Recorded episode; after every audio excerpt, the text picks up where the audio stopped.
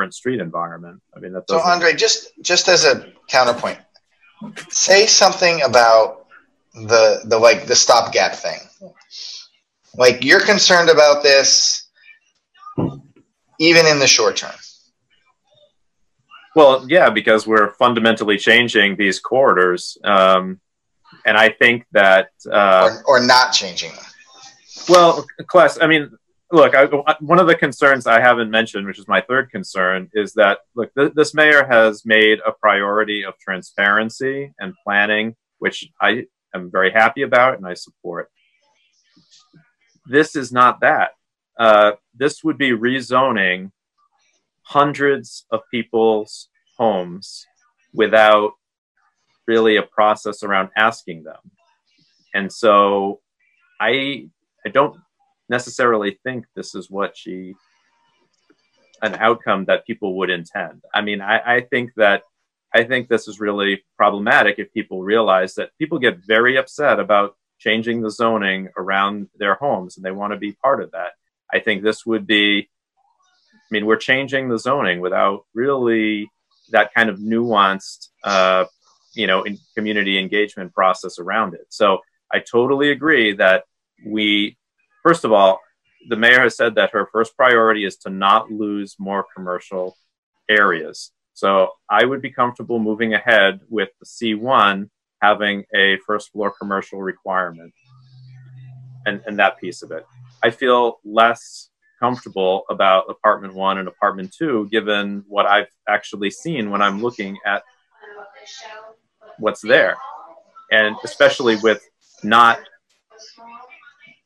kind of engaging people around what they think about. I, I, know in my neighborhood, I don't think people would, if people realize that we rezoned a huge swath of this neighborhood, one side of the street, to have a commercial requirement, people would be like, what the heck happened? What did you do?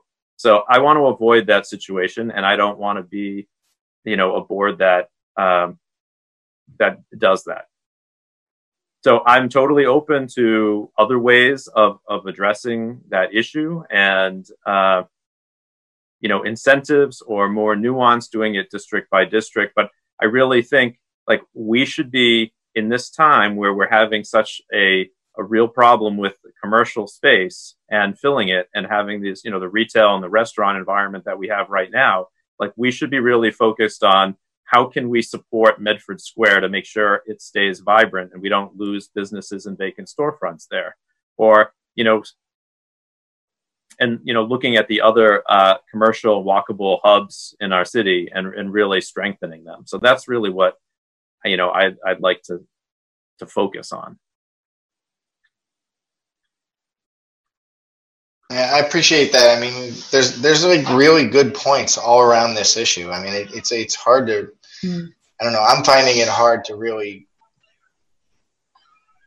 pick a side. I mean, um, and that's what goes back to me and, and, and i'm glad that deanna brought up the question about what what the what i thought about the forecast for um, Medford. I mean, you know, in being transparent, um, obviously I work at the state level, and that's that's what we do. Uh, and not only are we ensuring economic development and housing, but uh, my secretary is also um, vice chair of the reopening plan. So I know I, I see a little bit more, and so yes, there has been some issues, but also I know that Massachusetts is leading in the health of its its its um residents as well as keeping with the economy. And yes, there's been a lot of hits, and we may see a lot. We just don't know. I mean, there's not. You just hope for the best. I know, for instance, there's a, a, a neighborhood kitchen that's right on Spring Street. Even they thought they were going to go under in the pandemic, and they're they're just as vibrant. I don't know if it's because it's going along with the culture of the community right now, where we're um, emphasizing a certain kind of trend with uh, minority-owned and black-owned businesses or anything like that. But it's thriving, so there's potential. I can see the arguments on both sides, but at the same time, um, I mean, I just don't know. it, it's really hard. I have to tell you, it's really hard seeing this absent of a comprehensive plan, but I can definitely see how this can be a short term, but I, I can also see how it can be an issue. So I'm, I'm with Clay. I, I'm a little um, conflicted. Well, we're what we need to do is really just make a recommendation to the city council. The city council is going to make a determination on it.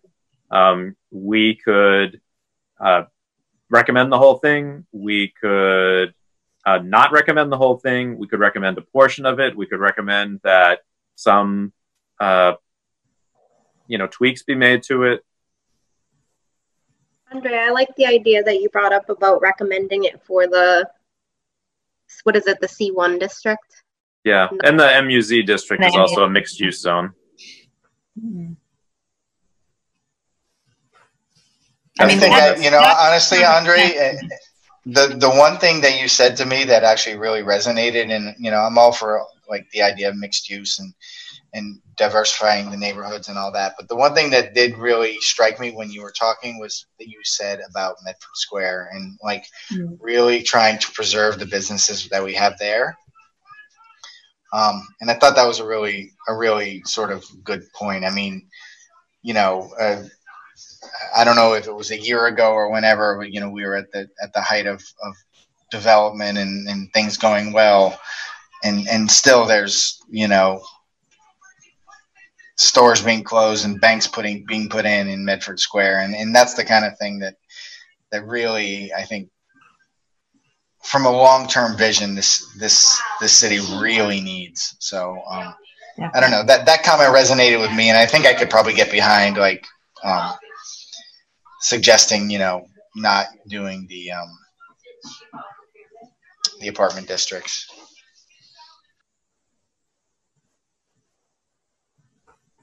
what does some of the other board members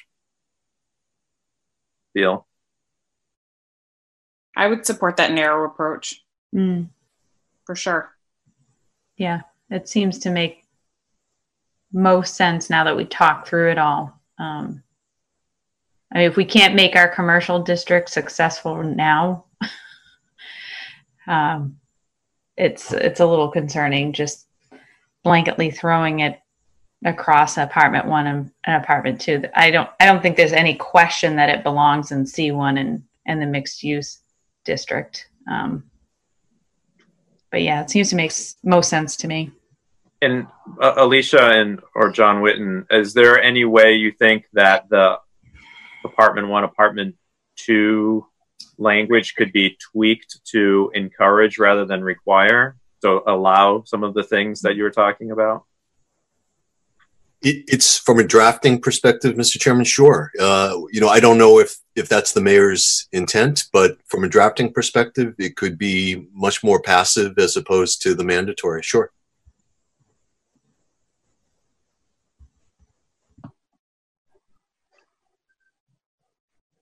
I think I, you know, Mr. Chairman, if I if I could just add, and, and I know the the board's been at this for a long time.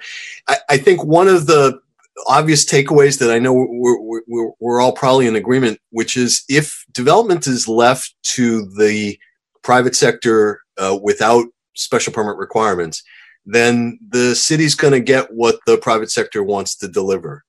The, the special permit is a way of guiding growth in concert with your comprehensive plan and zoning. So, you know, it's a it's a it's a balance. Uh, but uses by right, structures by right, um, are very laissez-faire, and I'm not saying there's anything wrong with that, but they don't often deliver what the municipality wants. The private sector gets what it wants, and the city gets what the private sector gives them.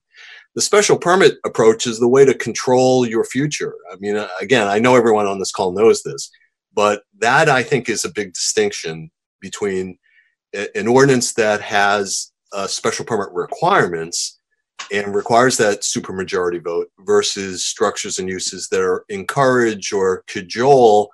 In my experience in, in my career, uh, developers um, do what they want, and it's up to the municipality to guide the outcome. And the only way to do that in the Commonwealth is through a special permit.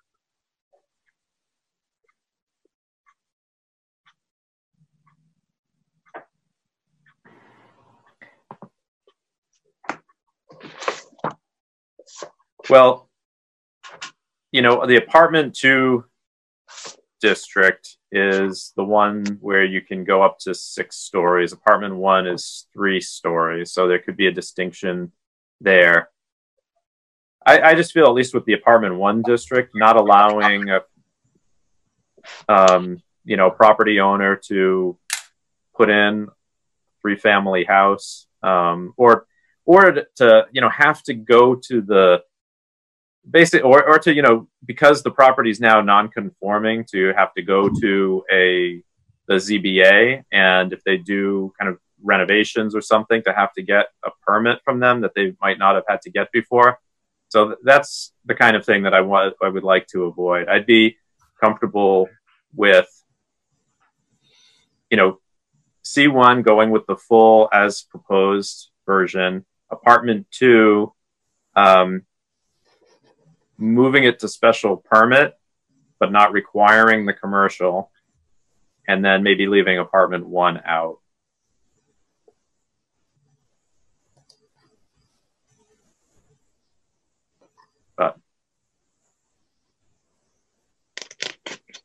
I mean, I, I, I hear you, Andre. It seems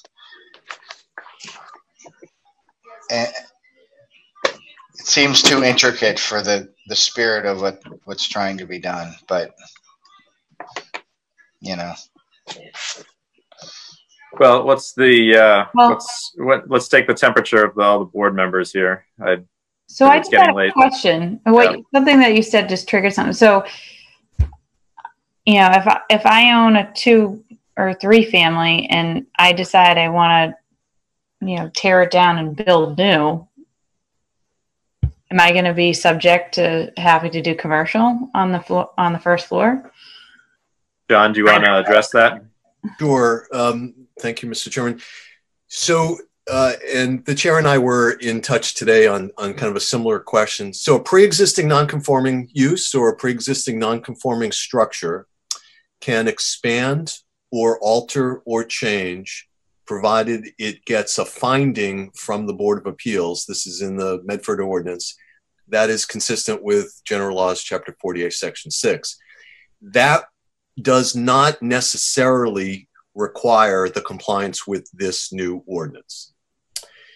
The Special Permit Granting Authority, the Board of Appeals, is obligated to try to require more conformance with what is the pre-existing structure, but in some cases it would be impossible. So in your example, no, they would not require you to comply with this new ordinance because you couldn't. If it were a conforming parcel, then it would have to comply. If it were a reconfigured parcel, that would then be a conforming parcel, it would have to comply. But those structures or uses that are rendered non-conforming by this ordinance, which aren't likely to be many, would be safe, they'd be protected, provided that they don't seek to expand, alter, or change. If they do, right now, today, they would need a finding from the Board of Appeals pursuant to the ordinance. And and you know, I dare say in Medford and most municipalities in New England, fifty percent, thirty percent of the structures and uses are pre-existing non-conforming. It's just the nature of Mm. of the fact that zoning came into compliance in the fifties and everything was already pretty much built out. So uh, Andre and I did t- touch base on that a couple times today. It, it is an issue, but it's an issue every time you change zoning. I don't see this zoning uh, proposal from the mayor making it any substantially different than every other zoning change that the city faces. So if I have a pre-existing non-conforming structure and I want to add a new wing to a the residential component or the non-residential component, this ordinance is not going to apply to me because I am pre-existing non-conforming. I'm vested from new regulations.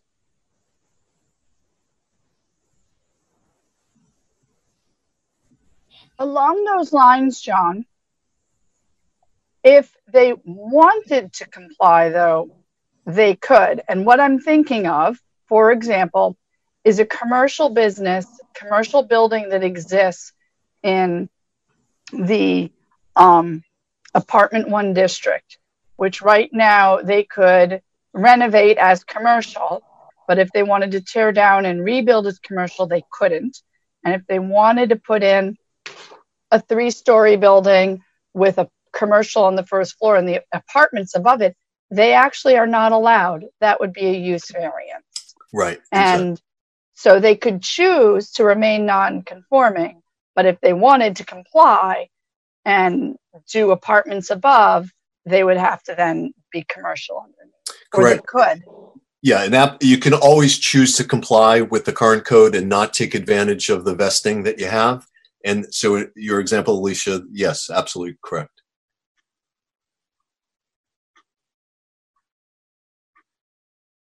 So, you know, we've heard public comments today also, you know, expressing some concerns. Um, I'm trying to organize this in a way that we can make a decision and move forward.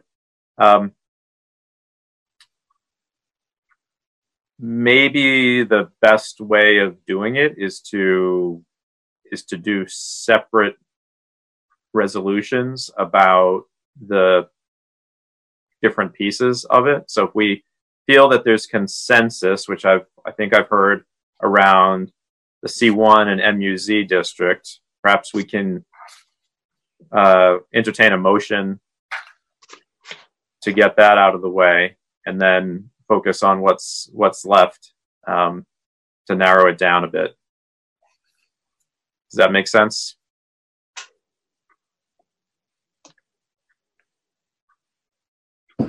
Would there be a motion to do something like that to address the C1 and MUZ first before we move on to the other zones?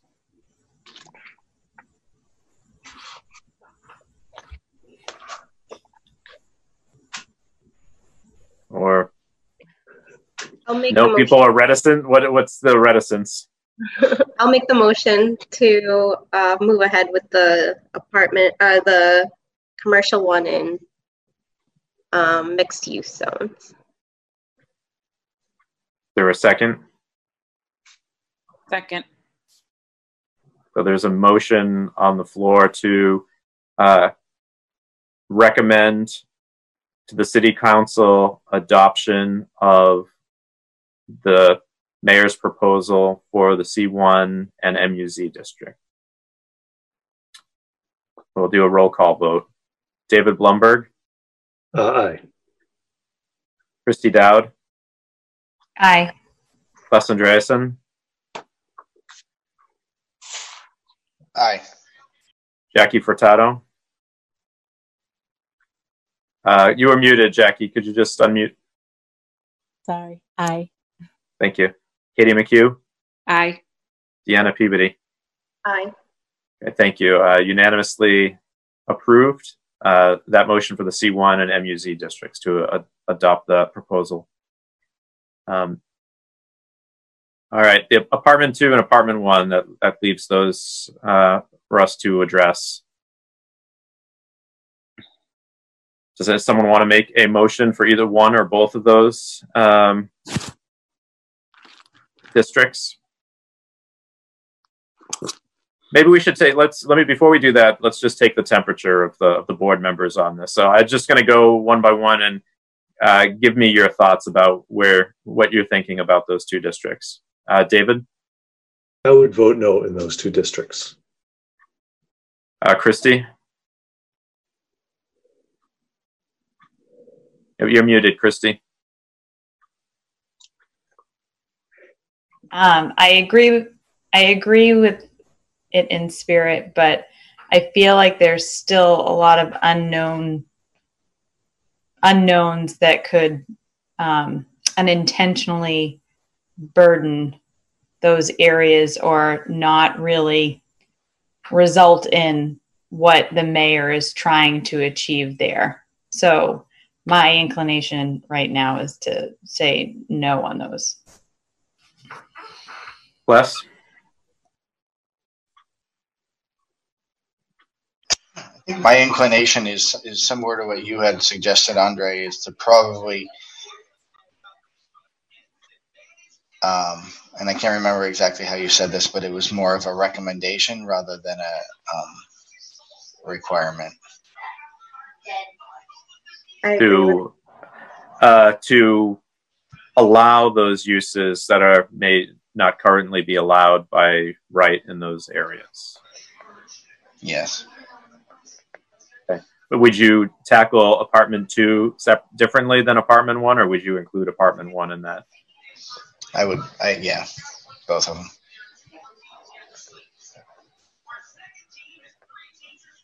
Um, Jackie?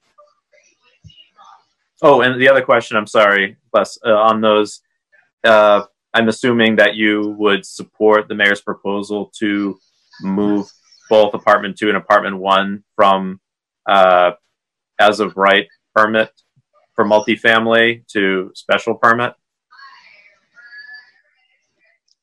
Yeah, I think I, I would. Yeah, I would leave everything the same in the in the wording, except just change it from a requirement to a, a, a recommendation and um, allowable use. Okay, uh, Jackie. So I'm unsure of the first uh, part of the question. The second part, I, I echo uh, Clay's, but can you please re, um, restate? Yeah. So part? I guess the the first part of the question was um, whether you would treat apartment two and apartment one differently, uh, and whether you would require or allow first floor commercial in either or both of them. Not and so guess, much required. And, and, we would and then the, the third thing is the special permit piece. You know, do you support the special permit approval versus as of right for the multifamily?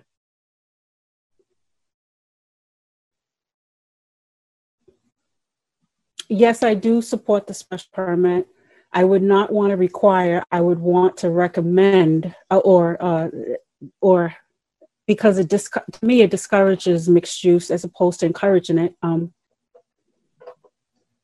and then I guess I'm not really wrapping my head around the changes to uh, the, the, the two uh, uh zoning changes that we're respond that we're speaking on. I'm not wrapping right, my head right now in the apartment one and two these uses that are technically in blue, the added ones, are not allowed. Right. So a use variance would be needed in order to put in a first floor commercial in the apartment one and two districts. And our zoning board is giving those, wait, there's a word that means it's not quite arbitrarily. It depends who's hearing the case because some members of the zoning board refuse to give use variances on principle. So it right now, without having language like this that says a special permit shall recommend or shall allow the first floor development contain these non-residential things, they're actually prohibited. Okay. I think most of us are in agreement that it should be allowed. It's allowed, yes definitely allow it in these right. two. So, okay, so there seems to be agreement that it should be allowed. Uh, at least I'm just trying to identify areas of consensus. David, would you agree with that as well? I would. I think we're talking about allowing um, first floor commercial uses in the apartment one and apartment two area, not required by, by special permit. Well, that I, I, think that's a separate issue. I, I think I mean, there's really three things, so I just want to I want to understand that all three pieces of it. So one is the first floor commercial, and I think we have consensus that allowing it rather than requiring it seems to be appropriate in those districts. The second piece that I want to now just get a sense of is the proposal moves in two different directions it moves, it makes it harder on the one hand for residential multifamily development because it requires, instead of as of right multifamily, it would make it a special permit. On the other hand, it would allow the commercial uses. So the question is whether folks support the movement to the special permit. Um, so in apartment one, right now, multifamily up to three stories is allowed. In apartment two, multifamily up to six stories is allowed. I got that right. Yeah. So the way this is drafted now, it would not it would not allow um, multiple dwelling over six stories in height in apartment one because the way it's drafted is just changing the word yes to SPC. So where it says no for multiple dwelling not over 75 feet or six stories in height for apartment one, the way it's currently drafted, that wouldn't change. I'm sorry, Alicia, you just confused me. So right now, in apartment one, multiple uh, dwelling units up to six stories in height is not allowed. And that doesn't change with the mayor's proposal. Right. Correct. Right. Correct. So it's only apartment one is up to three stories. Apartment two districts are up to six stories.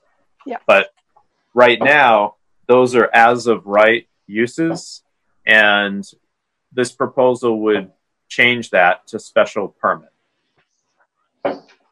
Correct. Correct.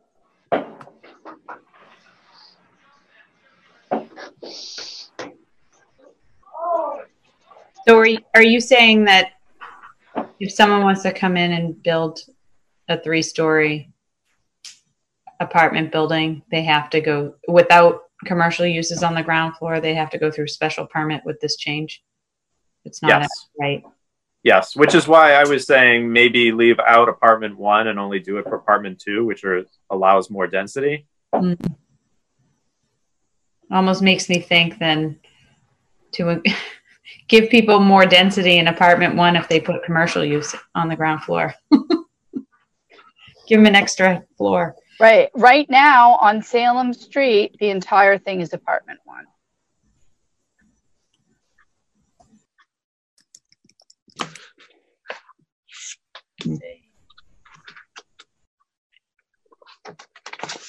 And actually, I think if am I correct, that's Main Street. Most of the Main Street that's not general residential, almost all of it is apartment one, except for the tiniest, the one block radius around Harvard Street, the part that people think of as South Medford's business district. That part's commercial. God, we really need to do a comprehensive plan. So uh, let's try to land this. Um,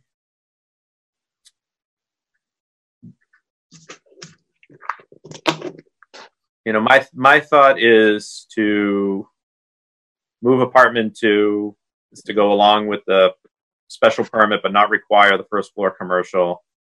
Uh, but you know, in apartment one, only to. Uh, it's hard. I mean, I- honestly, I think there are parts of apartment one that just they're not appropriate for first floor commercial, and I, I mean the neighbors would just would go crazy about it. I, I don't really know how to thread the needle on that one. The fact is, we do need a comprehensive plan. We need we do need to look at these districts more carefully, and we need to figure out where commercial should go. But I don't want to do something where you know there's a three story home, uh, you know, three family home on Riverside Ave suddenly has like a a retail store, you know, in the middle of a row of homes. Uh, so I'm not sure, uh, you know, how to how to deal with that situation. I guess I would say that that's because that that's why it's special permit. And frankly, I think that those same people would go nuts because somebody's brought, building a three story apartment building next to them.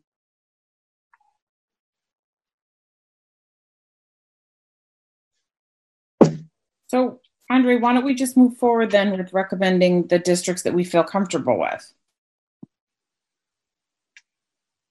The ones we're all in agreement on.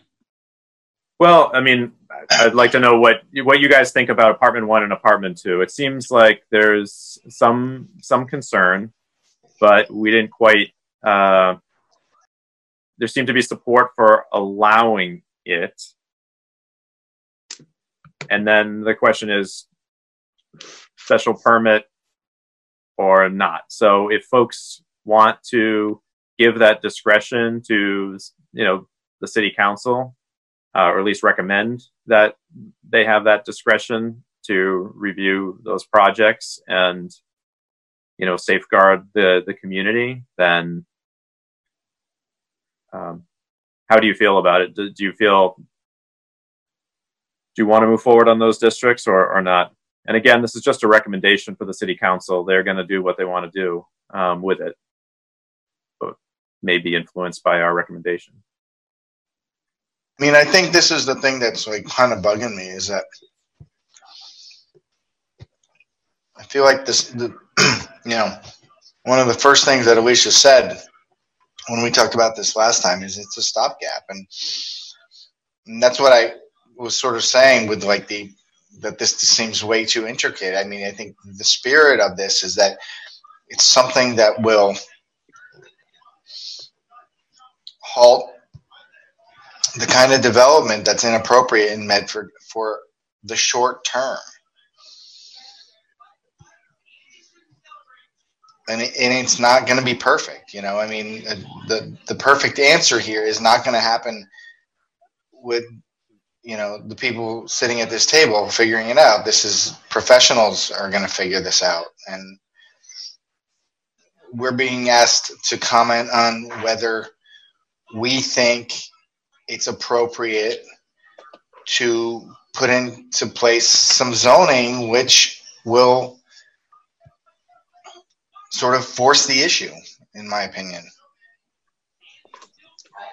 so, I mean, I think we could talk about this district and that, but to me, this isn't really about that. It's more about just like we need to start thinking about this city and, and its zoning a little more seriously. And, I think that's probably why the mayor is putting this in place.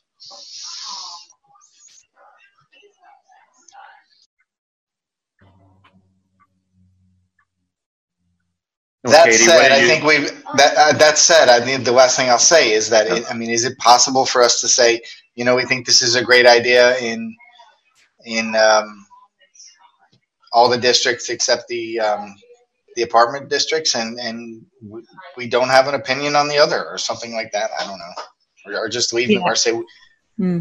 and just Yep. Yeah, we could just keep Is it simple because we don't even know if they're gonna Right. We don't change have to, anything anyway. right. We don't So have to. it- We don't have to wordsmith it. We can basically just give a Yeah. some principled recommendations. it's a recommendation. We like it for for this district, this one, and this one, and we don't have a comment about the others. Yep. Agreed. Well, we already we already took care of C1 and, and MUZ, so I think the question now is whether we want to make some kind of recommendation or statement about apartment one and apartment two. I think it would probably make sense to say we don't think uh, we're you know we don't think the first floor commercial should be a requirement, but it should be allowed. But we'd like to see. Um, some more analysis of the districts, I think, or we'd like to see some. Um, I think it's too it's too complex an issue for us to make a recommendation. Yeah, without further study. Yeah. okay, is there a motion on the floor?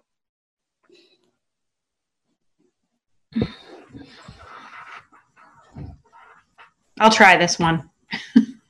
um, I make a motion to recommend to the city council that they keep the language as proposed for the zoning amendment to include um, uh, ground first floor commercial uses in the C1 and mixed use zoning district.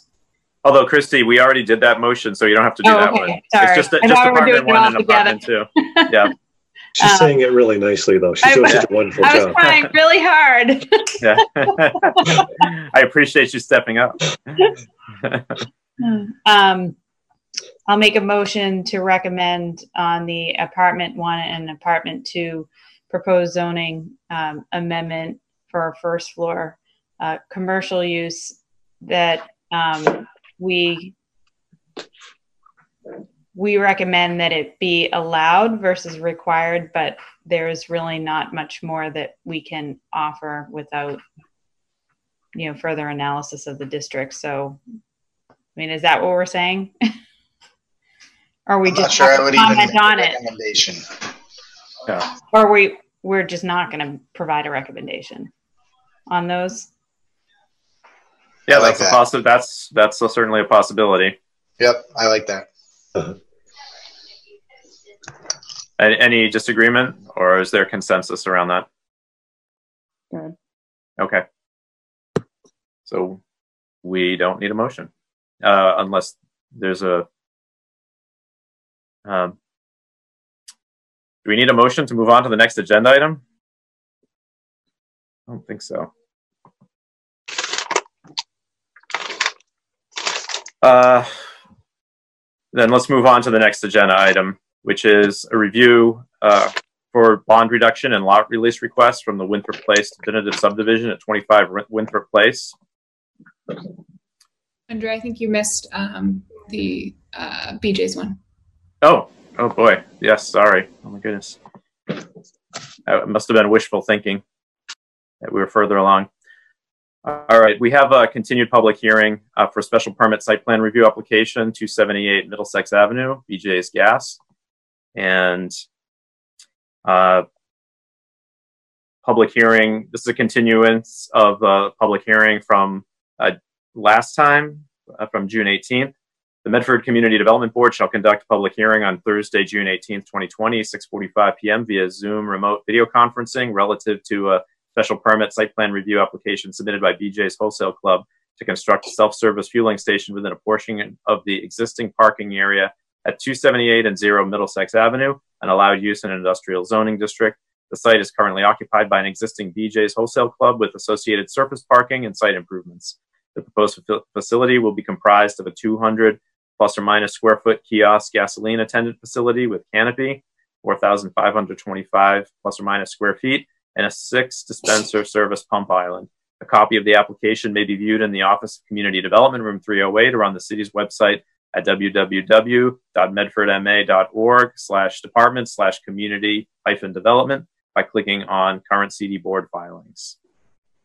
Uh, pursuant to Governor Baker's March 12, 2020 order suspending certain provisions of the open meeting law, we are conducting this hearing digitally. Thank you. We have the uh, the applicant uh, we'd like to invite to make a, a presentation and update us about where things stand.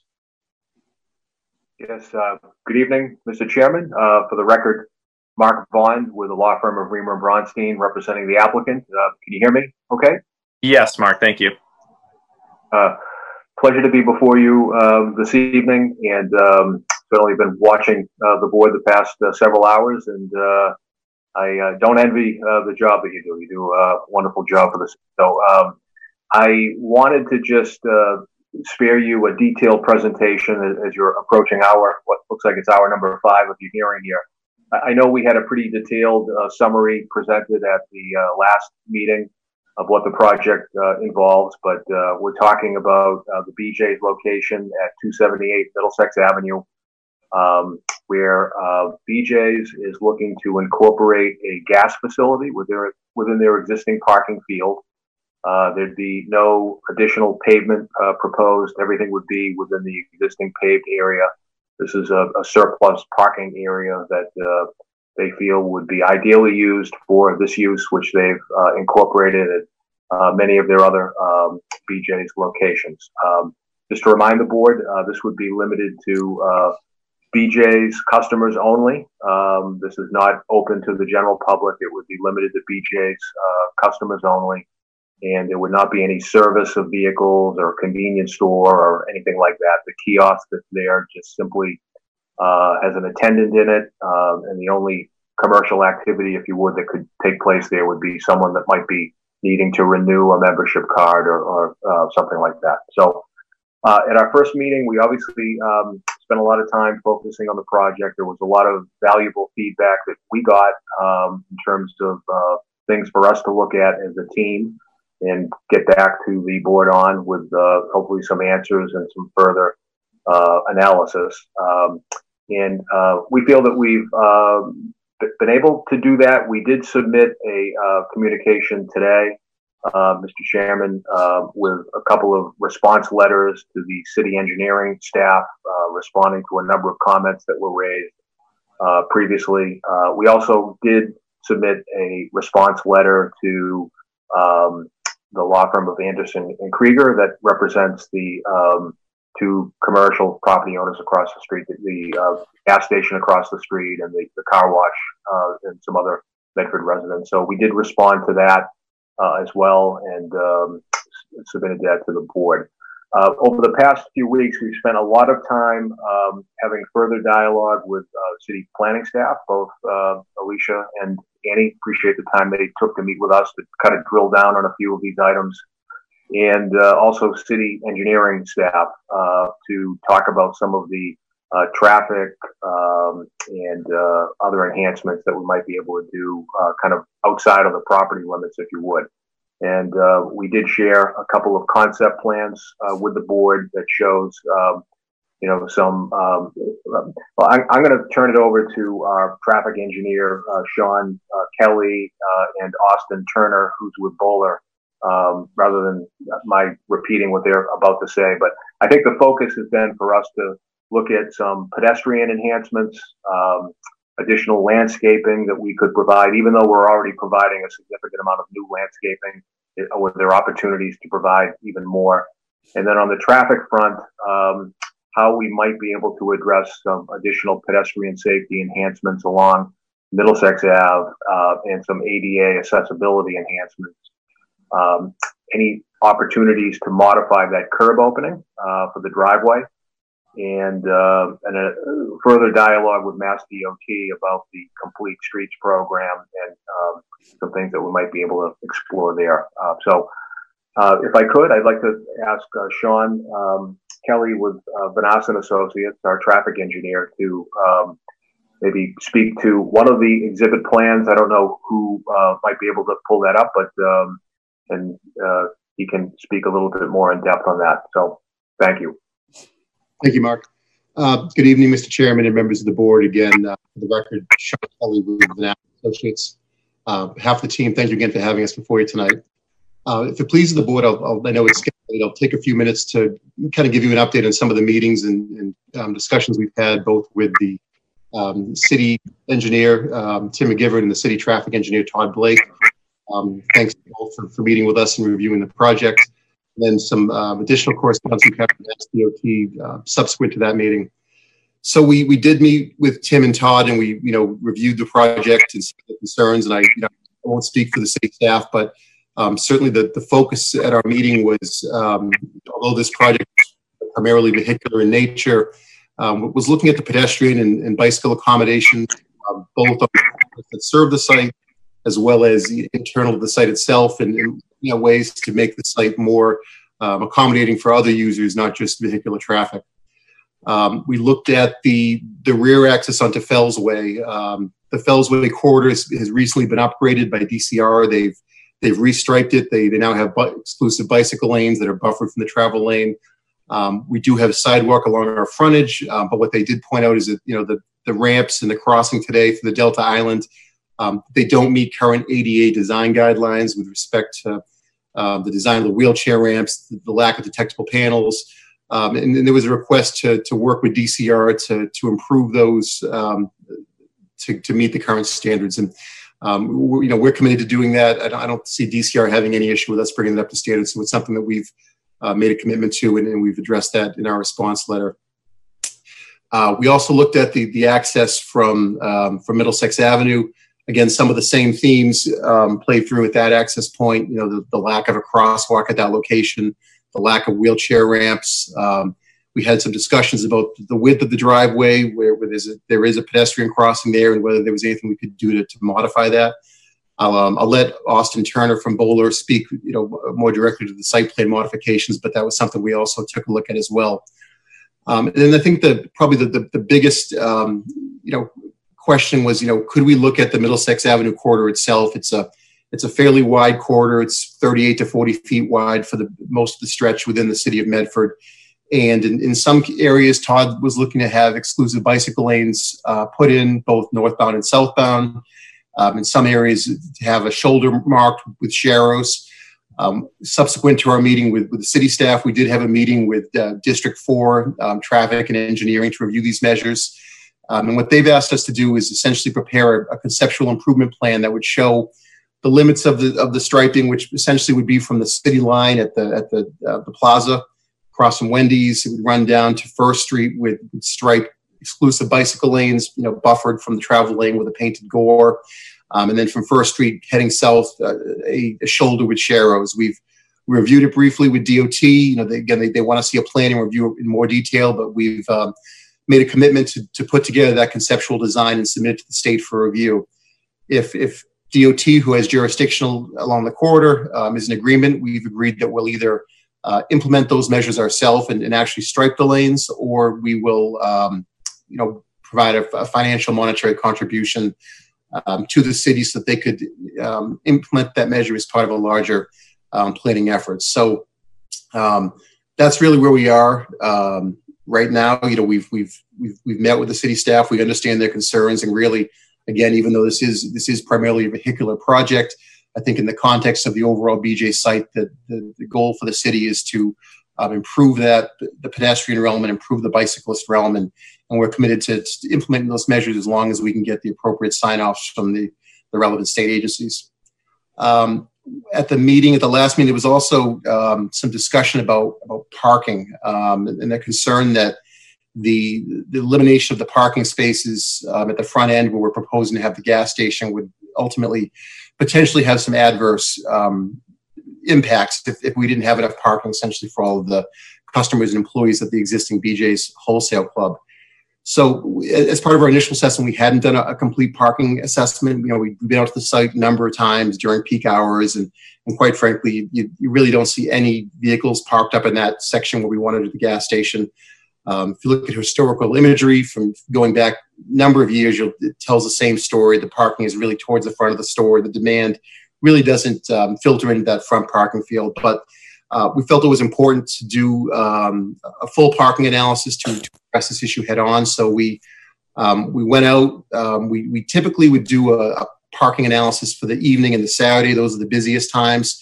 Um, we did do the evening and the Saturday, but I know that the opposition had also raised some concern about uh, BJ's policy of allowing you know first responders and, and elderly, the most vulnerable members of the, of the, community, to do their shopping in the morning hours. Um, so we wanted to address that comment as well.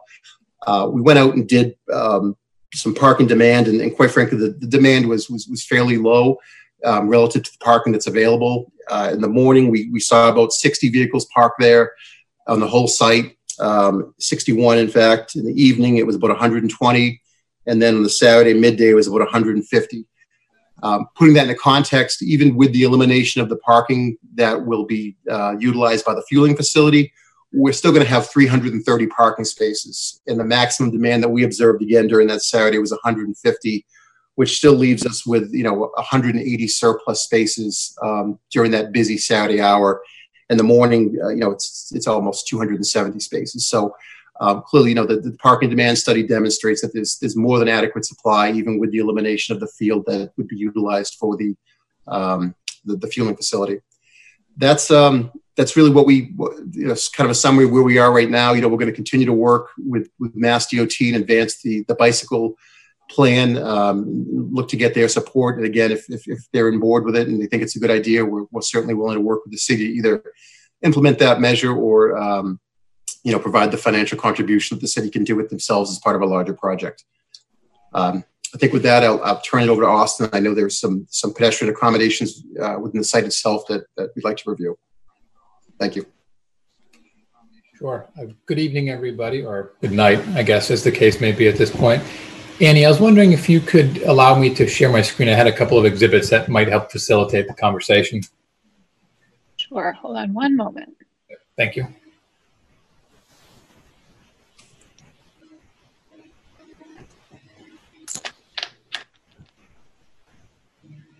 Okay, you should be good. All right, let's give it a go here. Let me know. I sharing. Let me know when that pops up, please. Yep, we got it. Okay, great. So um, what I'm going to do is, you know, Sh Sean did a good job of, of summarizing kind of some of the offsite stuff, and what I wanted to do is kind of show you what that looks like graphically, and also talk about some of the things that we've incorporated subsequent to our initial discussion. Um, first and foremost is if you're looking at the top of my page and kind of where my cursor is tracing, you'll see what we're, we're doing here is we're, we're incorporating a pedestrian connection from Middlesex Avenue and the existing sidewalk along Middlesex Avenue all the way to the front of the club. Uh, we had talked about that at length at, at, the last discussion, and we spent a lot of time figuring out what's going to be the most efficient path and how that could, in fact, be accomplished here. So, so what we've done is is show, shown that sidewalk connection, and, and what it's doing essentially is running inside the existing curb edge. Uh, you can see that, in fact, we're going to be actually adding some additional landscaping that's identified by that, that green hatch there. But that sidewalk essentially runs up along that part of the property. Uh, it's it's not invasive operationally to the gas station. It keeps it out of you know the, the inbound queue and it keeps it on the perimeter, and it also provides a, a linear path to, to the front of the front of the club. So uh, it's it's efficient. It, it, accomplishes the goal of of providing that pedestrian connection directly to the front of where there is none today, and it, it also actually allows us to provide some additional green space. It, it does reduce the parking a little bit. I think it's approximately nine or 10 spaces. You can kind of see it, the remnants of it on the aerial there, which they're, they're parallel spots. And, and frankly, they're not, they're not utilized spaces and really not um, valuable parking. So we'll still be uh, an exceedance of the minimum zoning requirement with the inclusion of this sidewalk. And, and we think that's, that's a good ad frankly, and it addresses the comment of the, the pedestrian connectivity.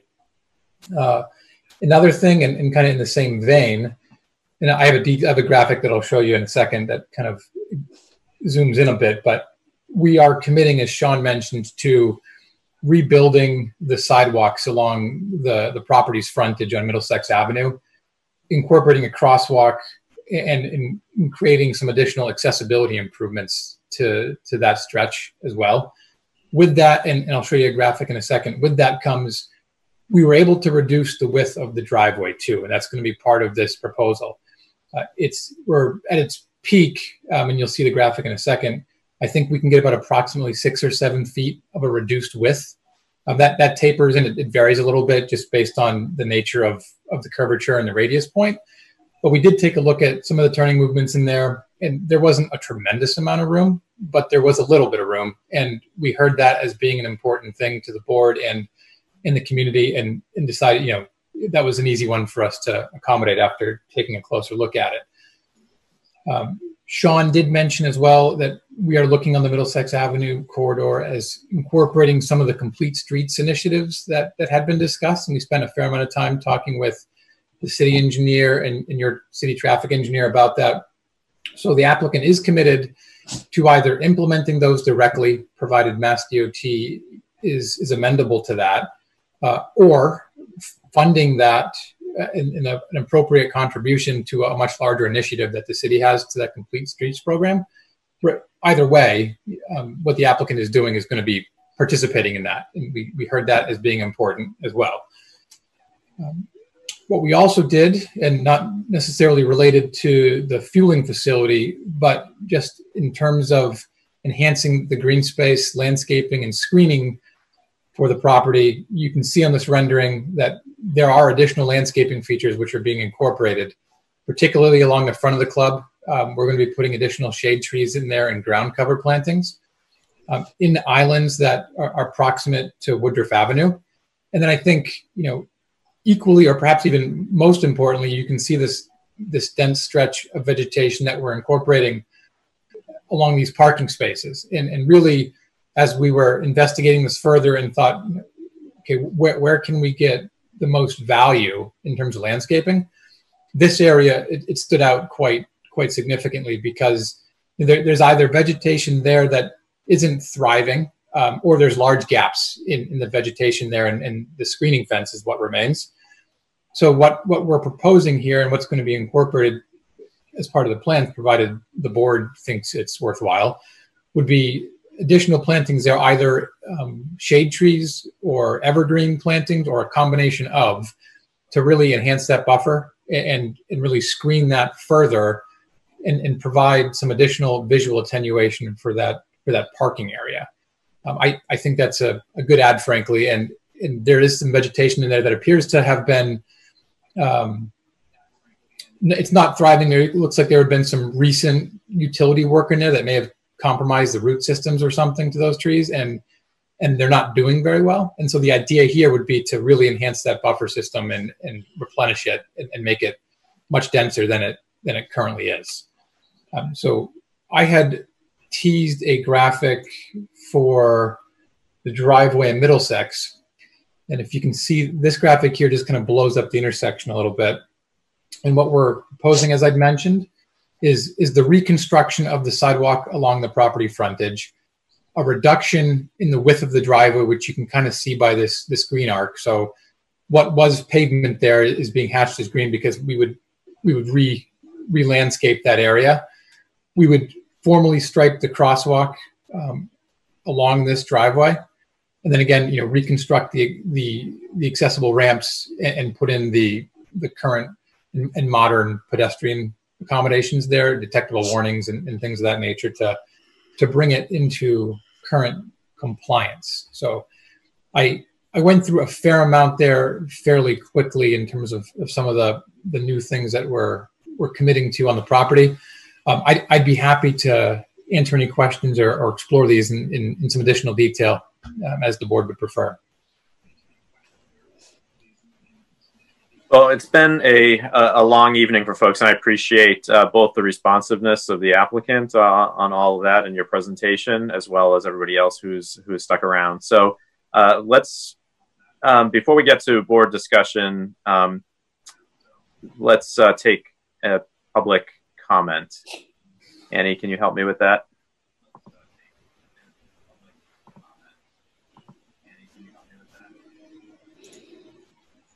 Jessica Wall, you should be unmuted. Great, thank you. Can everybody hear me okay? Yes. Excellent, thank you. Um, good evening, Jessica Wall. I'm an attorney at Anderson and Krieger. Uh, for the record, that's 50 Milk Street in Boston. Um, I want to thank the, the board for the opportunity to provide further comment tonight. Um, I represent uh, two of the property owners across the street on Middlesex Avenue at 273 and 277, and then also a group of Wellington residents to the south of the proposed development. So I'll, I'll keep it brief. I know we're uh, it, has been a, a long evening for a lot of folks. Um, just to provide a brief recap, um, in June, before the board's last hearing, we submitted a comment letter highlighting some of the concerns that we had about the project, including traffic, that had some analysis, uh, or the, the traffic analysis there was uh, supported by Green International Associates by Bill Scully. Since that meeting, um, we've provided a second comment letter from a second traffic engineer, Stephen Ellman from Benesch and Company. And Stephen's here tonight. I think he has a, a few brief words that he'd like to say to outline some of his thoughts on the project and what's outlined in that comment letter. Stephen has over 40 years of experience as a traffic engineer and then also engineer traffic engineering experience particular to gas station uses. So we thought that that additional specific insight would be useful for the board. Um, so Stephen is here tonight and, and can go through some of those notes. Um, I just want to note also, we understand, and I think the applicant mentioned, that they had included or, or filed recently, either today or yesterday, um, new plans and a new set of documents. So we haven't had much time to sort of digest those and, and understand or, or raise potential concerns that those might uh, flag for us for the board. So Stephen, I think, we'll touch upon some of those issues, but um, we reserve the right to provide further comments, um, if possible, to the board on those issues. Um, so if, if the chair will allow, I'll turn it over to Stephen Ullman, who can explain some of his findings. Yes. Thank you. Yes, you're welcome. Um, Mr. Ullman? Good evening. My name is Steve Ullman. Uh, I'm a professional engineer in Massachusetts. I work with Alfred and Company. I'm in the Glastonbury office at 120 Hebron Avenue in Glastonbury, Connecticut. We also have an office at 50 Redfield Street in Boston. Um, I reviewed the study and the materials presented by the applicant. And let me read you, and I provided a letter dated Monday uh, or Tuesday uh, on this. Let me read you my conclusion and summarize it. In my opinion, the BJ's traffic study in its present form does not accurately represent the potential traffic impacts from the proposed gas facility. With the traffic information currently provided and the site as currently designed, we do not believe that the board can find that the proposed developed fueling facility can operate safely or the proposed development will not negatively impact the traffic operations on the roadways surrounding the site. I have five or six major issues I take with their study. First, the trip generation for the site is not representative for wholesale clubs selling gasoline at below market rates. The use of a 50% capture rate is not justified, internal capture rate.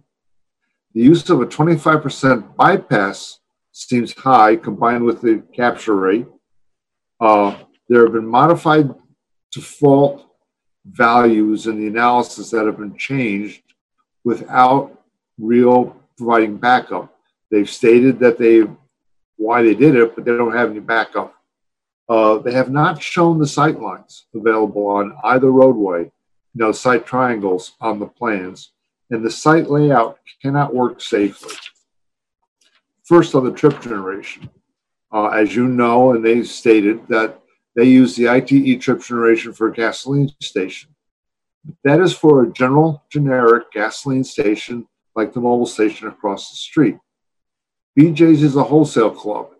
BJ's will sell gas at below market rates, 8 to 10 cents below market rates. And that will drive more traffic to the site. Uh, I was party to a review of a Costco up in uh, Colchester, Vermont.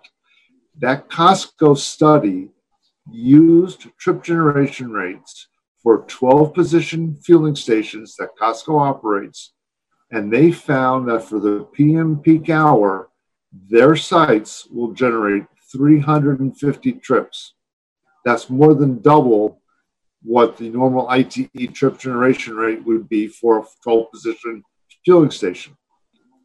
Uh, and what I find troublesome is that BJ's has several stations in New England and in the Boston area that provides gas to members only with 12 fueling positions that they could obtain data and generate their own custom trip generation to validate the ITE or what my findings have found that they're going to generate traffic at a much higher rate.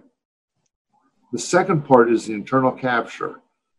Internal capture is those trips that are going to BJ's anyway, but we're going to buy gas too now. Uh, we're going shopping on a Saturday morning, miles to buy gas. So that's not a new trip to the gas station.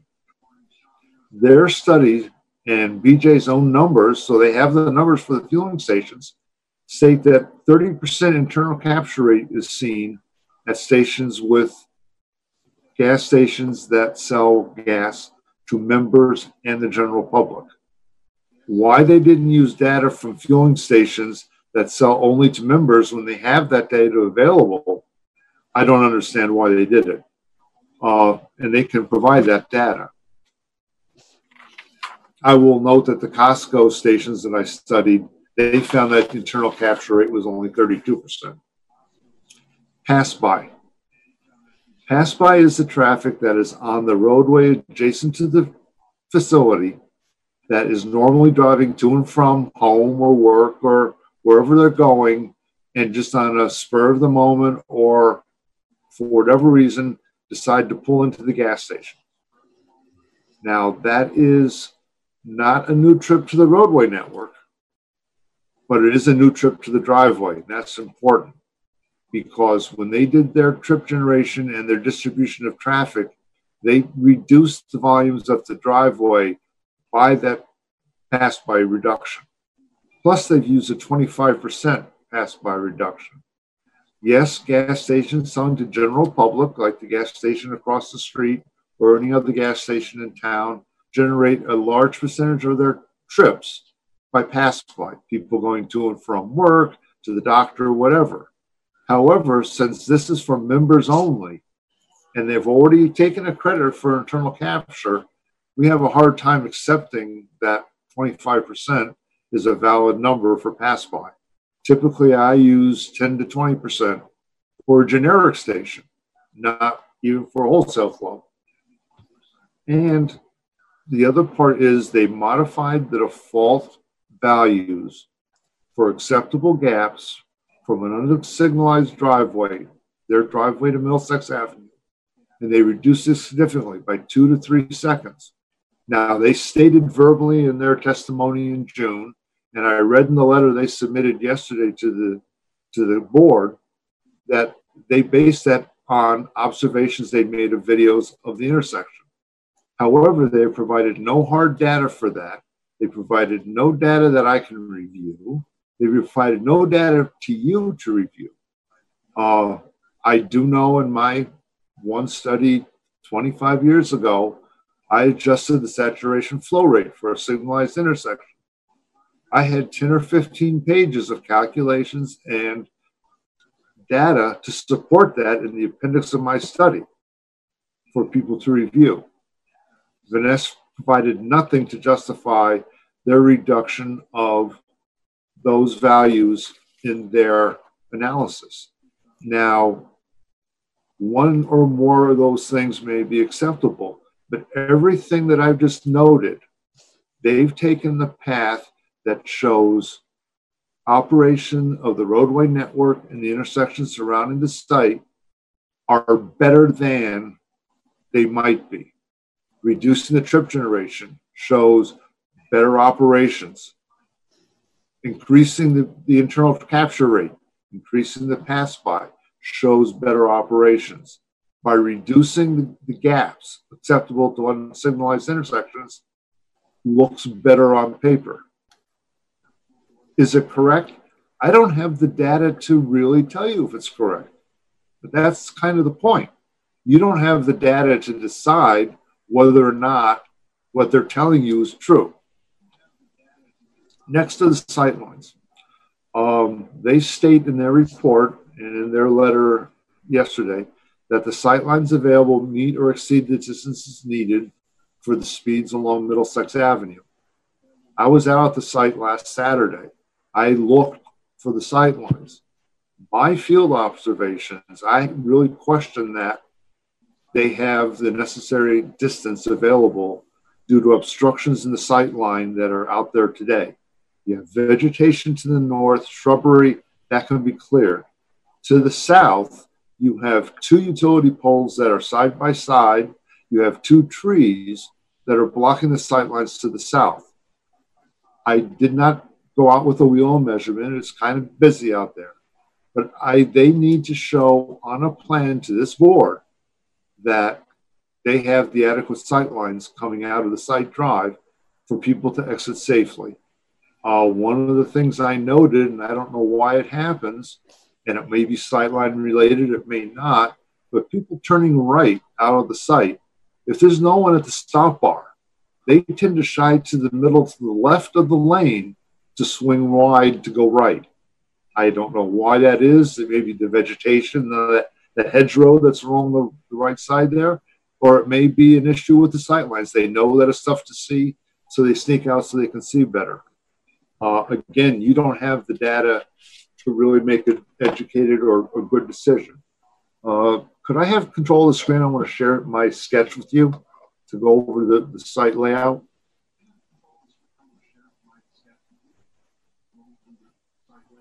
Annie, will you, you share his screen?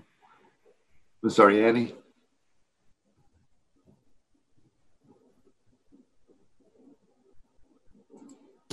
There we go. Okay. Okay, can you see my screen now? Yes, we can. It showed you the sketch with the red cars.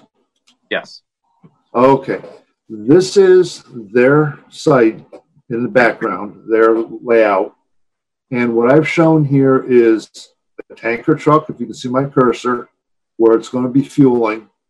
and a group of passenger vehicles. These are just generic 19 foot long passenger vehicles, not SUVs, not pickups, just passenger vehicles. Now, if you notice, they're going to put the fueling tanker here and fuel and fill the fueling tanks at the ports where these arrows are. As cars queue to buy gas, things are going to get blocked up and potentially will block up not only being able to gain access, but have to drive over the tanks and the fueling positions to get places on the site. Uh, I should let you know that I am a BJ's member. That may get me in trouble with them, but I buy gas at BJ's three, four times a week. And it is a routine occasion for me to buy gas and have at least one car queued behind vehicles, a lot of times two. This is not a, a unique situation. Um, I experience and I visit four BJs for gas at a regular basis. And I see this with one or two cars waiting to get to the pumps on a routine basis. Excuse me, Mr. Mr. Ullman. Um, Yeah. Just because of the lateness of the hour, would you be able to uh, kind of wrap up because we may have a couple of other comments from members of the public, and also Sure. this this there's not going Uh, to be just- a vote tonight on this on this issue. As this here that I've shown here is not a unique situation in my experience. And I think if you go to BJ's, you'll see that. And I think my report, my letter states my concerns, and the conclusion of my report uh, stands for itself. All right, thank you very much. Any other other members of the public that wish to speak? Yes. Uh, B. Dan Fairchild, you are unmuted. Hello, me Daniel Fairchild, 54 Dwyer Circle again. Um, I I appreciate the uh, work that's been done with the pedestrian access there and the complete streets stuff um, on Middlesex Ave for bicycles. Um, I think it would be great if all the plans for that were sent to the Bicycle Advisory Commission, of which I happen to be a member, for review, just so we can take a look at those and offer any commentary um, on the specific bicycle plans. That's it. Thank you. Thank you, Bidan.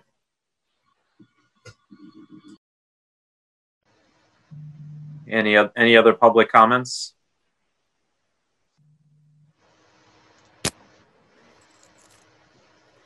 Annie, I'm sorry. Were there any other public comments?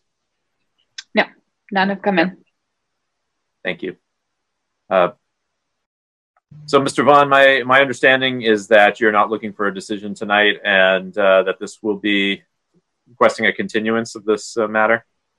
Yeah, I, I, I think, Mr. Chairman, we, we really wanted to gain some feedback from the board, whether we were, I, you, you know, we feel that we've done a good job of addressing the, the comments that we have heard before about um, how we could make improvements out there that would, uh, you know, benefit the public. Uh, I think, you know, you acknowledge that, you know, look, Middlesex Ave does see a lot of traffic. You know, we're not in a position to kind of fix Middlesex Ave and everything going on with it, but, you know, what can we do to provide some some meaningful improvements out there, which you know, particularly from a pedestrian perspective, which we've really kind of focused in on. So, um, I, um, but you, before we you know finalize any plans uh, with revised drainage or anything like that, we you know wanted to get you know your feedback. Um, so that was it. Yeah.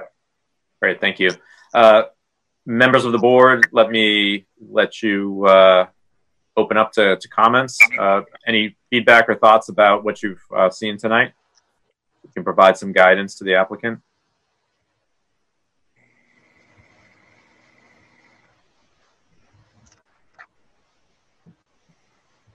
Deanna, you're unmuted. Are you? Um, I think that what we've seen in terms of the um, things that are being proposed are uh, address a lot of the concerns that we have.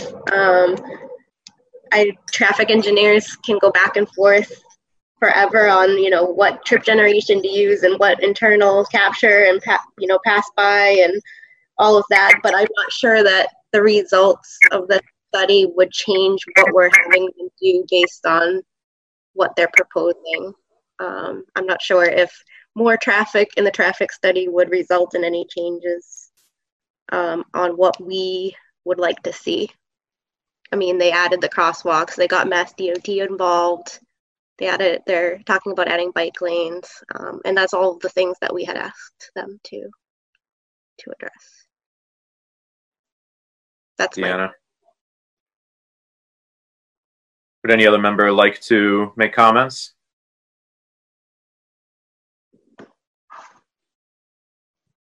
I guess my only comment is um, I think I do agree with Deanna that they have taken some steps to address some of the sort of specific issues, but it does. I don't know. I, last at the last meeting, I talked a little bit about how um, BJ's could, um, you know, take this opportunity to be um, to liven up their presence and, and sort of make an investment in Medford. And, and I got to be honest, I'm not really feeling that in the revisions. Feels they feel very um, sort of just checking boxes rather than thinking of of, of uh, thinking of the project holistically and how it fits into um, fits into this neighborhood.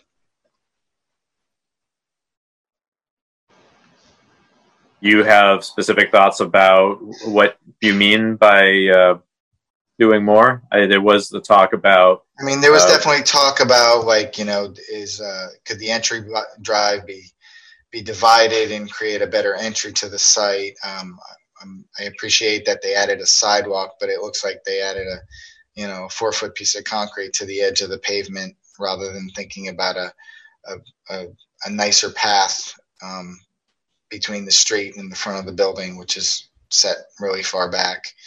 Um, the landscaping looks more or less the same. I, again, I appreciate that they've added some more landscaping around the site. Um, but it all seems sort of like, you know, I, I, guess what I was sort of hoping for was a more holistic look at um, at how this you know a, a pretty industrial use fits into um, what is you know uh, not an industrial neighborhood, but um, you know how it how it fits here.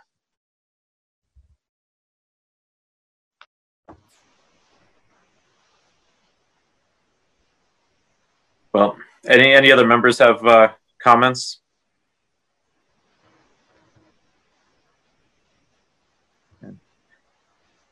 I'll just. David, are you unmuting or? I was trying to, sure. Okay. More more granular than uh, Claes's, but um, I was concerned during the presentation the last time and continue to be concerned about that circulation in and out of the gas pump area. I just think you're bringing folks into that little T, and there's a lot of traffic going in multiple different directions trying to get in and queue into line and come out of the gas operation. That compounded with the fact that the gas tanker is very much nearby, and you've got the travel lane right there that every those in in and out uh, vehicles in and out of the gas fueling station kind of have to fight their way in and out of the travel lane across the site. It, I think it could be a source of a problem. I wish there was a different way to queue those vehicles that felt safer to me.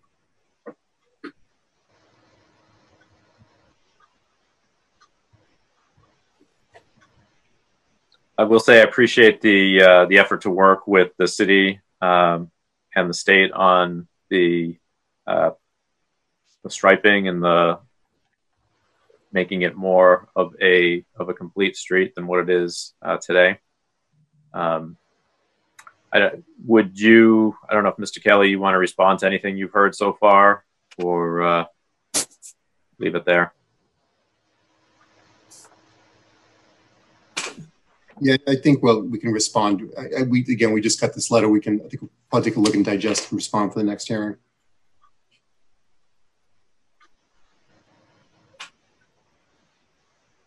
Um, Mr. Chairman, if I could just say something. Um, yes. Uh, so we certainly appreciate the, the feedback. I, you know, we do feel that the circulation does work, um, works well. I, I, think this is consistent with, you know, what a lot of uh, BJ's operations have in terms of the, the width of the access. And I know that the, the gentleman uh, from Benesh that spoke, you know, pointed out what he thought were some liabilities, but, you know, didn't point out that there were you know, three other fueling stations available that really would not necessitate people having to, to queue where, you know, he was showing those queues. Um, but, you know, we can certainly drill down a little bit further to provide the board more comfort that, you know, we're not going to be creating any type of a, a traffic hazard or, or you know, bad situation uh, within the site. Uh, as far as the other improvements, I mean, um, uh, the planning board member that, that spoke about, you know, maybe taking a more holistic look. I mean, what we really tried to do is provide pedestrian enhancements along Middlesex Avenue to make that a much safer area um, off of our site for, for pedestrians, um, as well as providing a safe pedestrian access route for people to be able to walk to the, the main store itself. Um, I know there was comment about people living nearby that you know might want to go to the store buy a gallon of milk. I mean, uh, you know, you're not probably going to be walking out there with uh, you know shopping carts full of things and, and, walking back and forth, but still there could be a fair number of people that might want to walk to the store. So we are really trying to make a, um, I, would say, a holistic improvement to what's out there. BJ's takes a lot of pride in this location. It's uh, it's their very first BJ's in their entire portfolio. It was the first one built. Um, they really are desirous of uh, improving the appearance of it, you know, providing this as an amenity to their customer base. Um, but you know, we can certainly you know look at some other opportunities to um, you know make some some improvements. But you know, we, we we we try to do a good job of you know with the feedback that we heard to um, address it. But we'll continue to have a dialogue. So. Yeah, I do appreciate the extra landscaping that that was put in there, and the the path, the pedestrian path to the to the store, and it makes sense where you put it. I think, in my opinion. All right. Well, let's uh, take a motion to uh, to continue this till uh, to August twentieth. Is there a motion on the floor? I'll make a motion to continue this till August twentieth. Katie, is there a second? Second. Thank you, David. All right, roll call. David Blumberg. Yes. Christy Dowd. Aye. Claes Andreasen. Claes. Are you voting? Okay, thank you. Uh, Jackie Furtado. Aye. Katie McHugh. Aye. Deanna Peabody. Aye. All right. Thank you very much. And I'm an I as well. Thank you for staying up with us so late. Apologies. And just to confirm, Mark, um, you'll work with me on a um, extension of the time frame, correct? Yeah, that's that's not a problem. Whatever we need to Great. do to statutory deadline is, is fine. Yeah. Great. Perfect. Thank you. All right. Thank you, everybody from the public who spoke as well. Appreciate it. Thanks.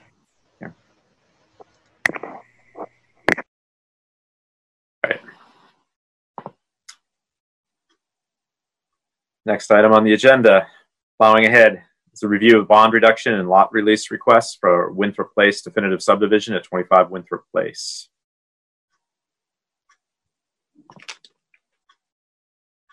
Annie, do we have? Uh, yes, I have unmuted, unmuted, Matt and Joe. Um, and thank you guys for sticking around so late. Um, if you want, I can just give sort of a brief overview of of the um, the what you're asking for in the situation, and you can supplement it as as you'd like, if that works. Sure. Thank you. Great. So um, the city currently holds a bond in the amount of $373,015 to ensure uh, completion of public improvements at the site. And uh, the proponent is requesting uh, that the board reduce that bond amount. Um, they requested that it be reduced down to 27,774 and the city engineer performed a site visit and a review of their um, reduction request, and his estimate came back at thirty-eight thousand one twenty-six. So he'd like the city to hold on to a little bit more um, funding or uh, bond amount than what uh, the proponent had requested. Um, he said that this estimate includes a 20% contingency, um, but this amount could be adjusted at the discretion of the board if you would like. Uh, so the board is being asked to vote whether to approve or deny this bond reduction. Um, and, and sort of what the amount would be. Uh, but the city engineer's estimate is uh, for 38,126. And the second part of this is that the proponent had asked uh, for the board's opinion on uh, whether they could pursue full building permits. Uh, and I did get the city engineer's um, take on that. And he takes no, he said, I take no exception to releasing the lots for full building permits. In fact, I prefer it it is nice to have the houses built prior to final paving. It is all, it also gives the binder a time to settle in, reducing things like potholes and sub base related cracking in the finish. So that's just sort of an update on that. Great. Well, um, Joe and Matt, are are you willing to go along with the uh, engineer's recommendation on the reduction of bond? Yes. Yep. Seems reasonable. We are. Great. Thank you. It seems reasonable to uh, to me as well. Uh, any board members wish to comment? Seeing none, let's uh, also the issue around releasing the uh, the, uh, the, the lots for building permits. Uh, any comments about that, or is there consensus to to recommend that that move forward as well? Yes. Great, thank you. Is there a motion to uh, to reduce the bond uh, to 38,000 and to recommend a release of the lots to the building commissioner. I'm just looking for the proper name. Let's see. Is this, uh, what is the proper name of the proponent? Uh, this is the uh, Winthrop Place. Yeah, Winthrop Place. I didn't want to mistake it for Winthrop Estates. But they probably wouldn't want that. Yeah. Yes, definitely not. I will. Um, I would like to give a motion um, to release the bond for uh, Winthrop Place, so that they and for them to move forward. Yeah. To, well, just to, to reduce it to thirty-eight thousand, I think we'd have to put in there. Yes. To re- so I um, actually give a motion to reduce the bond to 38 to 30,000 for Winthrop Place. 38,000. Okay. 38,000. Sorry. and I think we also have to say and to, and to recommend release of the lots so that uh, for building permits. And to recommend the release of the lots for yes. building permits. I apologize. Yeah. I originally just said for them to move forward, and I know that it's not that easy. Yeah. just to be just to be specific. Yes. Is there a second? Second. Thank you, David. All right, roll call vote. David Blumberg. Aye. Claes Andreasen. Aye. Okay, sorry. It's hard, hard to hear you. Uh, Katie McHugh. Aye. Deanna Peabody. Aye. Jackie Furtado. Aye. Christy Dowd. Aye. And I'm an aye as well. So thank you guys. Uh, appreciate your patience and for working with us during the course of the, the project. Glad to see it moving forward uh, so much. Yep. Okay, thank you, everyone. Thank you all. Yep. Thanks, everybody. Have a good night. Good night. Thank you. You too. Okay. okay. Bye bye. All right. Uh, final item on the agenda is a discussion of the RFP for the comprehensive plan. Alicia, do you want to uh, introduce that? Sure. So um, I may actually just have Annie mostly speak to it. We've received a few comments from members of the board. Annie's incorporated them and can speak to that. A few people reached out and said they liked it. Um, we would like to discuss with you all. I think there's just really one question, and that is when you do a comprehensive plan, you say, what is the term that you're looking for? Is it 5, 10, 15, 20, 30 years? And this is the planning board. So I would look to you all for opinion and guidance on that. Uh, this is not the mayor's area of expertise. Um, I am new to the comprehensive plan process myself. That's why we're hiring a consultant, but we really need to say in the RFP that portion of it.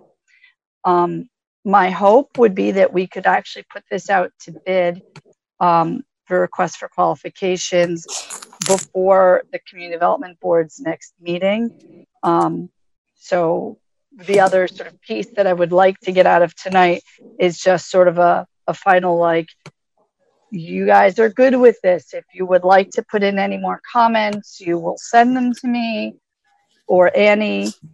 Otherwise, we're sort of good to go to put this out on behalf of the city and the community development board.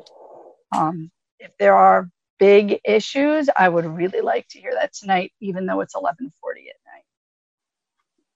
Right. It's been uh, the last item on the agenda. The last couple nights very long meetings, so it's you've gotten the short end of the stick on this, Alicia. Sorry about that. Um, uh, in terms of the the, the term, uh, I believe state law says that communities should. There's a. I mean, it's a requirement it's just not enforced that communities update their comprehensive plans every 10 years. So I would suggest putting 10 years as the term in the RFP. Um, and maybe we should just say if anybody else, if anybody has further comments or suggestions, they would send them to the community development office uh, within a week from today. Does that make sense, Alicia? I'm I'm good with that. Annie, were any of the comments substantial enough that they might be worthy of just making sure everybody else? Part of why we had everybody send them directly to Annie is to avoid conflict of open meeting law. So, were any of the comments, changes that you received substantial enough that are, are worthy of mention? as opposed to copy edits. I have to tell you that I have not actually seen the comments that went straight to Annie. Is um, there? So, go ahead. Sorry. Um, is there an updated version? So this we is still the working all, version. Right. We sent you all a link to a Google Doc, so that's a live version. All right. Yeah, you told me that.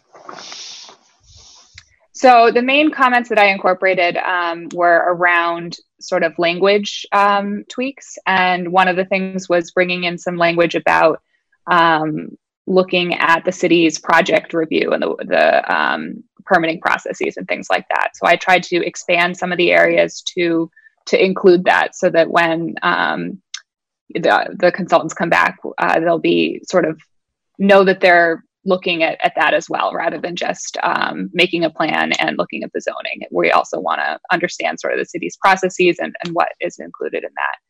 Um, I added some language around um, strengthening that public outreach piece and the public participation and really marketing the plan um, and and making that a focus of, of how do we get um, responses from the community and how do we make sure all different parts of the community know that this is happening and are able to participate. Um, I added some language um, that Christy sent about uh, broad goals. And maybe I can actually just read those too. There, there are a few different areas where the RFP talks about goals and things, but uh, this was an interesting um, sort of uh, overarching goals of both the comprehensive plan and the phase two that would look at kind of the, the zoning and the processes. And it's to document a clear vision, connect a public investment in that vision, connect regulation to that vision, create a roadmap for thinking and acting from a comprehensive perspective, and providing an excellent system for project review. So, kind of bringing that comprehensive plan from theoretical down to like, what does this mean um, systems wise in the city? So those were sort of, uh, and then some some changes to some wording around placemaking, walkability, things like that. Does that in, does that include like a shifting to an online permitting system? And should there be any mention of that, or is that uh, like a separate track? We have an online permitting system. Um, the city launched it uh, right at the start of COVID. Um, right now, it's mainly just being used for building permits. Um, it will be built out at some point to encompass uh, the rest of it, but right, that's still sort of in in flux in process. So uh, that's I could mention that specifically if you want, but there is a software that the building department has committed to and is being trained on, and the other department heads are being trained on. So I think that's sort of in in progress. And do we specifically ask for a uh, have a digital digitized zoning map? That is also in progress. The um, assessor's office is uh, there's a consulting firm um, making that for them. Great. Do we have it anything seems to me that Oops, sorry. I was just going to say that it seems to me that in this day and age, if one produced a new zoning map, it would by default be digital. Be like a GIS imagine. map. Yeah, I can't imagine that anybody would produce a map that was not. Right. Although I'm just thinking that first part of the comprehensive plan is not the actual zoning Right. change, but I, you know, Yeah. kind of digitizing what we have now. Yeah. So that's in progress. And then I would assume that part of since so phase one is sort of the comprehensive plan and phase two is more looking at um, the the vision and goals from the comprehensive plan. How do we um, what do we need to change in the zoning? What do we need to change in our processes to to get there? Um, and so that I would envision would include an update to that digital zoning map to reflect any uh, zoning changes once they happen. And, uh, but also you know- the engineering department will sort of take uh, ownership of that map once it exists. It'll be a GIS layer that can actually be edited and changed and exists already. And having tonight's discussion very fresh in the mind, um, is there language around, because I haven't looked at this closely recently, is um, there language about identifying areas of the city that for, you know, walkability, commercial development? Because I, I think I, think really tar- sure you know identifying that, yeah. like really the the key areas for for development in the city is you know it's going to be a limited number of places like Medford Square like a few other places and I think that should really be part of what the the consultant produ- produces so that the city understands like here's where we're growing mm-hmm. Great.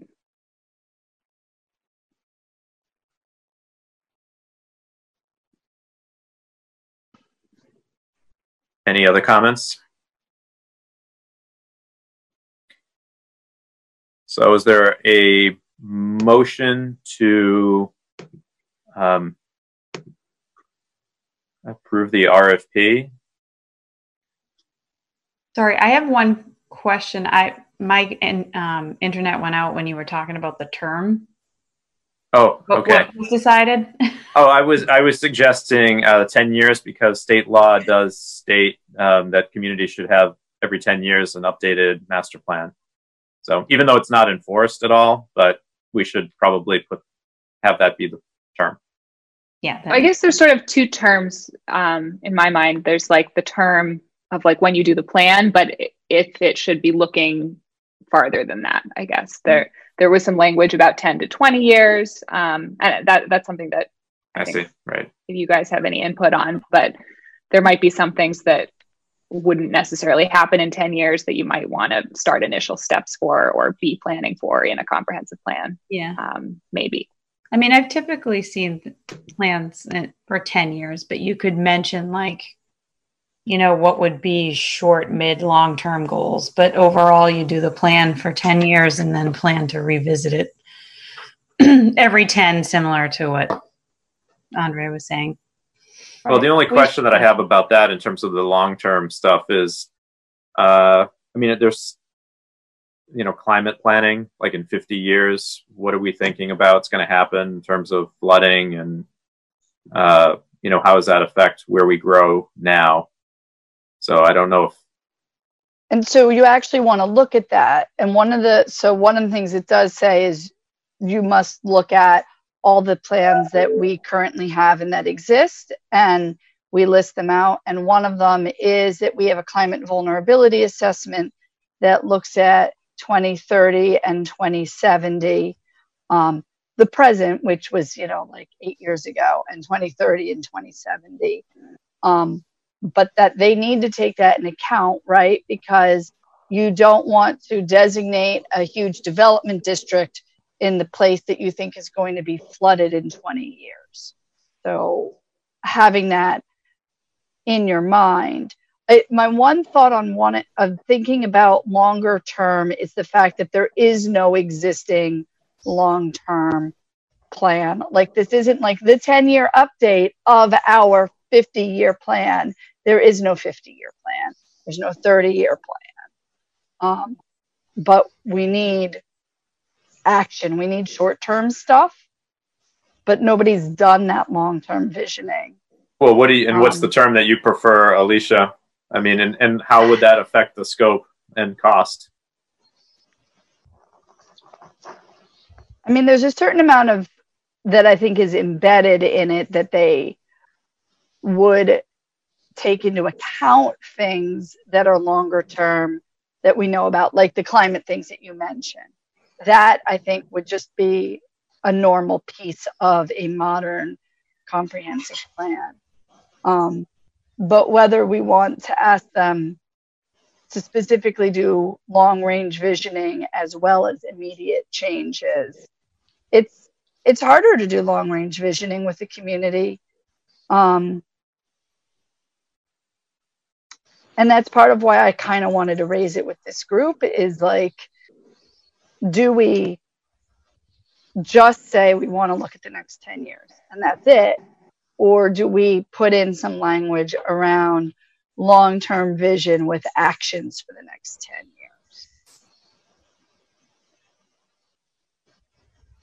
years? Mm. Any members have thoughts?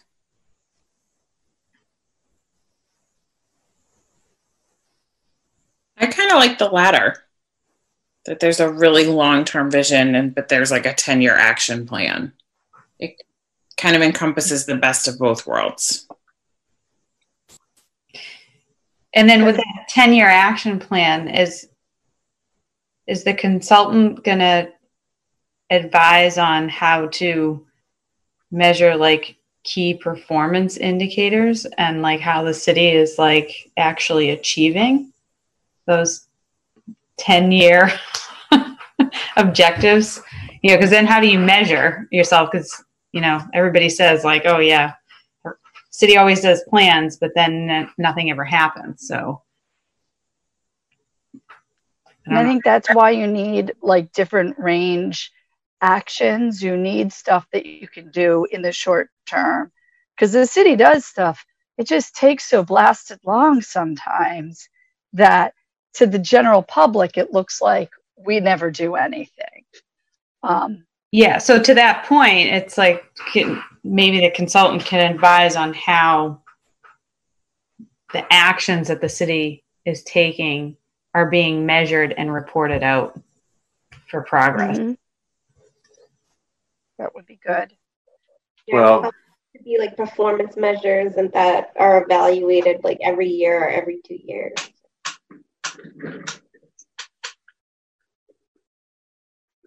To track.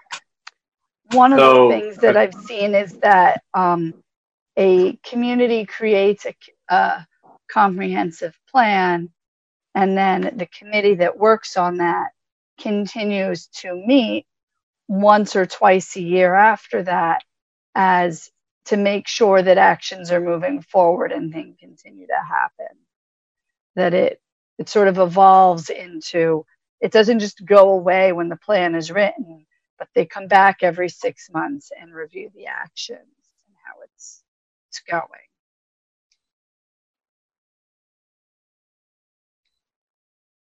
Oh. That that feels like something less that needs to be in the, the plan or in the RFP and more a, a decision by this group of people that yes, we want to make sure that happens. Well, since it seems like there's some interest from you, Alicia, and some members of the board about the long-term piece, I think I mean, 30 years. I think maybe a you know 30-year vision with goals and you know identifying the kind of the growth hubs and corridors in the city is important but then really focusing on what we're going to do in the next 10 years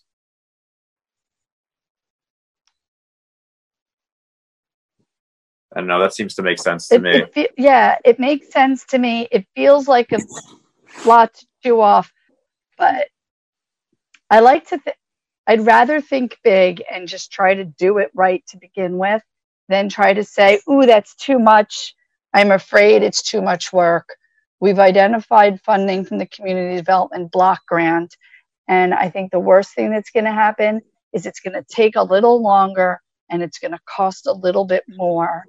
Um, and I'd rather have it take a little longer in the end and cost a little more than not be useful Right. and Although- not be something that's gonna help. I, I agree. I just also know that there's a lot of plans that sit on the shelf, and it's hard for us to know. We we couldn't have envisioned. I don't think we can envision what the world's going to be like in 20 or 30 years. So I feel like the scope around the long term stuff should be really restricted. We shouldn't try to predict or control what's happening. We should really try to have sort of a, a vision that encapsulates some shared goals and principles Mm-hmm. identify what some of those long-term goals are like it could be and then identify some of the areas where we think are are the kind of transformative places where we might expect growth or development to happen. And i think we should specifically reference the climate vulnerability plan as part of as part of that work. But again like you know having that be bounded of the 30 year stuff be bounded and really focus on what we're doing now and in the next 10 years. Yeah, that makes sense. I just I just had to laugh because as you are probably aware, I've been working on moving offices from downstairs to, to the community development office. And today my daughter was filling plans onto the bookcase in the office. There's just she's like, wow, there are a lot of plans. I'm like, yeah, there are a lot. of yeah But there are a lot So of maybe if little- I can take Mm, go. I can take a stab at adding some language um, about a what I'm hearing is um, it'd be kind of a 10 year plan, but with a piece that is looking long term, a long term visioning piece that really focuses on uh, where do we want to be in 30 years or so and takes into account climate and uh, key development areas and all of that. But the plan itself and the action items will be focused on that 10 year time frame. Um, other things uh, to emphasize will be making sure the plan has uh, key performance indicators or some way to measure the success of implementation um, over time. And um, yes, that's what I have so far. Am I missing anything? sounds good so, So I could try to add some of that language in, send out um, the link again when it's when that's been done, and um, maybe give you guys a week or so to to review it and send me any final comments. Um, and with the expectation that we would put this out prior to the next meeting, so we wouldn't have another group conversation about it. Right. So should we aim for just like authorize you to incorporate any edits by a certain date so you can, you know, issue the RFP by the end of July, say? Right. And um, yeah, I would just ask that members of this board think about who from the board would like to be on the steering committee for it. Um, and that at your next meeting, August 20th, um, we won't be, that would be, I have to do the math, but that we won't be ready to receive, like, that would be the earliest possible that we could be reviewing responses to it. I think it needs to be out there for three or four weeks. Um, so we'll be putting together a committee to review responses and then actually to um, be the like I think we're thinking like a 20 person steering committee in the big picture, but we probably want a couple people from this board, along with myself and the chief of staff and Annie, to actually go through the consultant selection process. Um, and we'll see about asking for a city councilor or two. And Alicia, what's the role of this board you see through the process? Um, in the end, this board should be endorsing the plan, should be the sort of committee Reviewing behind it. it. Right. It's the giving a final blessing, but there should be a steering committee that's the meeting regularly about it, right? Because people need to be meeting with this consultant twice a month to keep things moving forward and on an email list. So you don't want to take over community development boards, but we do want a few people to be part of a different group that's a diverse group that represents different angles and perspectives of the city um, to be the group that's managing it going forward. And then this board is going to bless it in the end.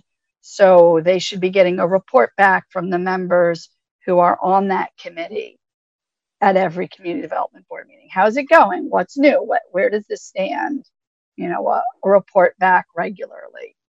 Sounds Um, good.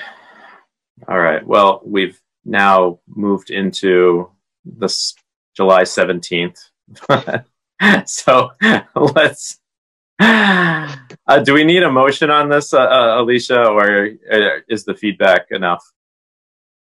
As long as I'm not hearing any objections, everybody's good with it. And it's the will of the board, sort of, there's right. consensus to move it forward. And uh, before recruiting people for that steering committee group, you might want to let's uh, re- have let them recover from the five and six hour meetings we've been having. Hopefully, that's gonna. We won't do this anymore in the near future.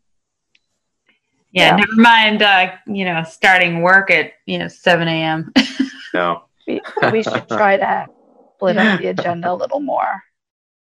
Yes. Yeah, it's been a lot these last couple of meetings. So thank you everybody for hanging in. I really appreciate it. And hopefully, uh, again, I, I don't think the pipeline going forward will be quite as heavy as this. Wishful thinking, maybe. Yeah. All right. Is there a motion Don't on jinx the? us, Andre. Yeah. is there a motion on the floor? Motion to adjourn. Thanks, Katie. Second. Second. Before I fall asleep on camera. Christy. Okay. I second. All right. Roll call. David Blumberg. Hi. Claes Andreasen. Aye. Katie McHugh. Aye. Deanna Peabody. Aye. Jackie Furtado. Aye. Christy Dowd. Aye. And I'm an I as well. Thank you all very much. Uh, Thank good good morning, I guess, and uh, have a good weekend. Thank you, everyone. All right. Take Bye. care. Bye. Thank you.